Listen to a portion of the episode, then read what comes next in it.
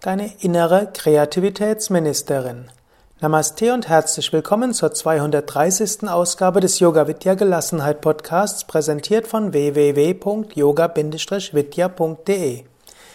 Die Kreativitätsministerin.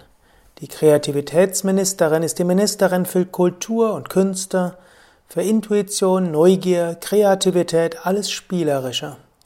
Die Kreativitätsministerin ist Ergänzung, aber auch Gegenspielerin zum Vernunftsminister. Die Kreativitätsministerin will auch Neues ausprobieren, Neues lernen. Sie beschränkt sich aber nicht auf das Rationale. Sie hört auf ihre innere Stimme, sie hört auf ihr Herz. Sie will mit anderen sprechen, sich austauschen.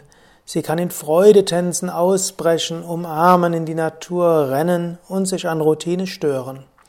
Sie ist Revolutionärin. Regeln sind ihr ein Gräuel.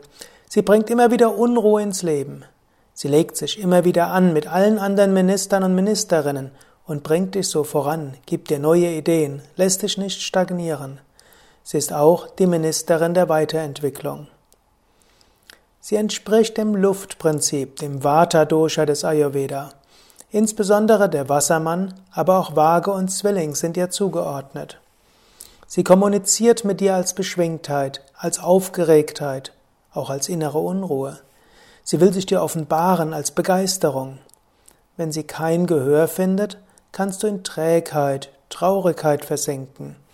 Manchmal, wenn du das Gefühl hast der Sinnlosigkeit und des Alltagstrotz, dann wende dich an die Kreativitätsministerin.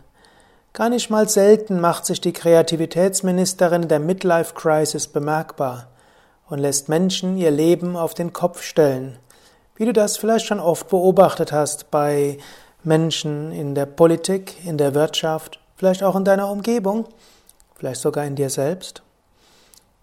Werde dir bewusst, wie ist meine Kreativitätsministerin?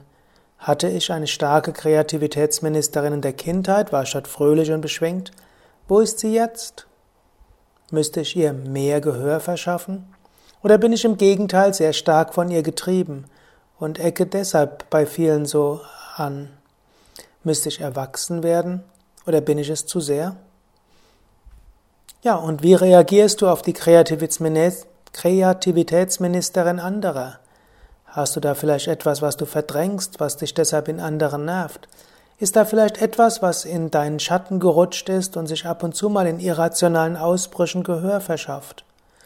Überlege, wie du mit deiner Kreativitätsministerin kommunizieren kannst und vielleicht, wie du ihre Einflüsse gut gelten lassen kannst.